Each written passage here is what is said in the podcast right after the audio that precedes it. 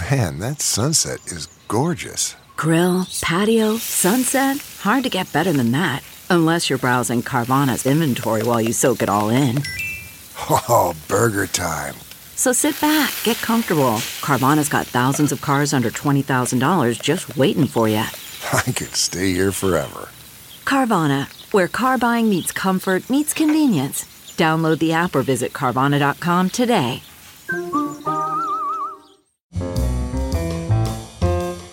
This is Merriam-Webster's Word of the Day podcast for Sunday, October 21st.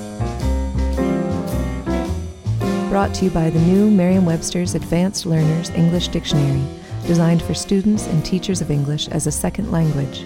Learn more at learnersdictionary.com. The word of the day for October 21st is abide, spelled A-B-I-D-E.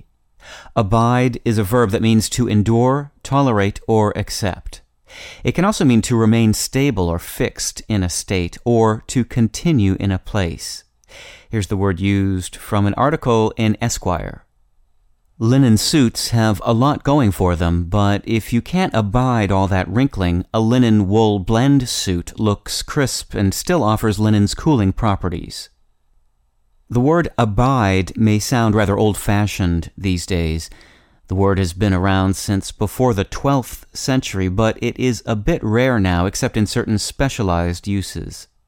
Even more archaic to our modern ear is abidden, A-B-I-D-D-E-N, the original past participle of abide. Today, both the past and the past participle of abide are served by either abode or abided, with abided being the more frequent choice. Abide turns up often in the phrase can't or couldn't abide.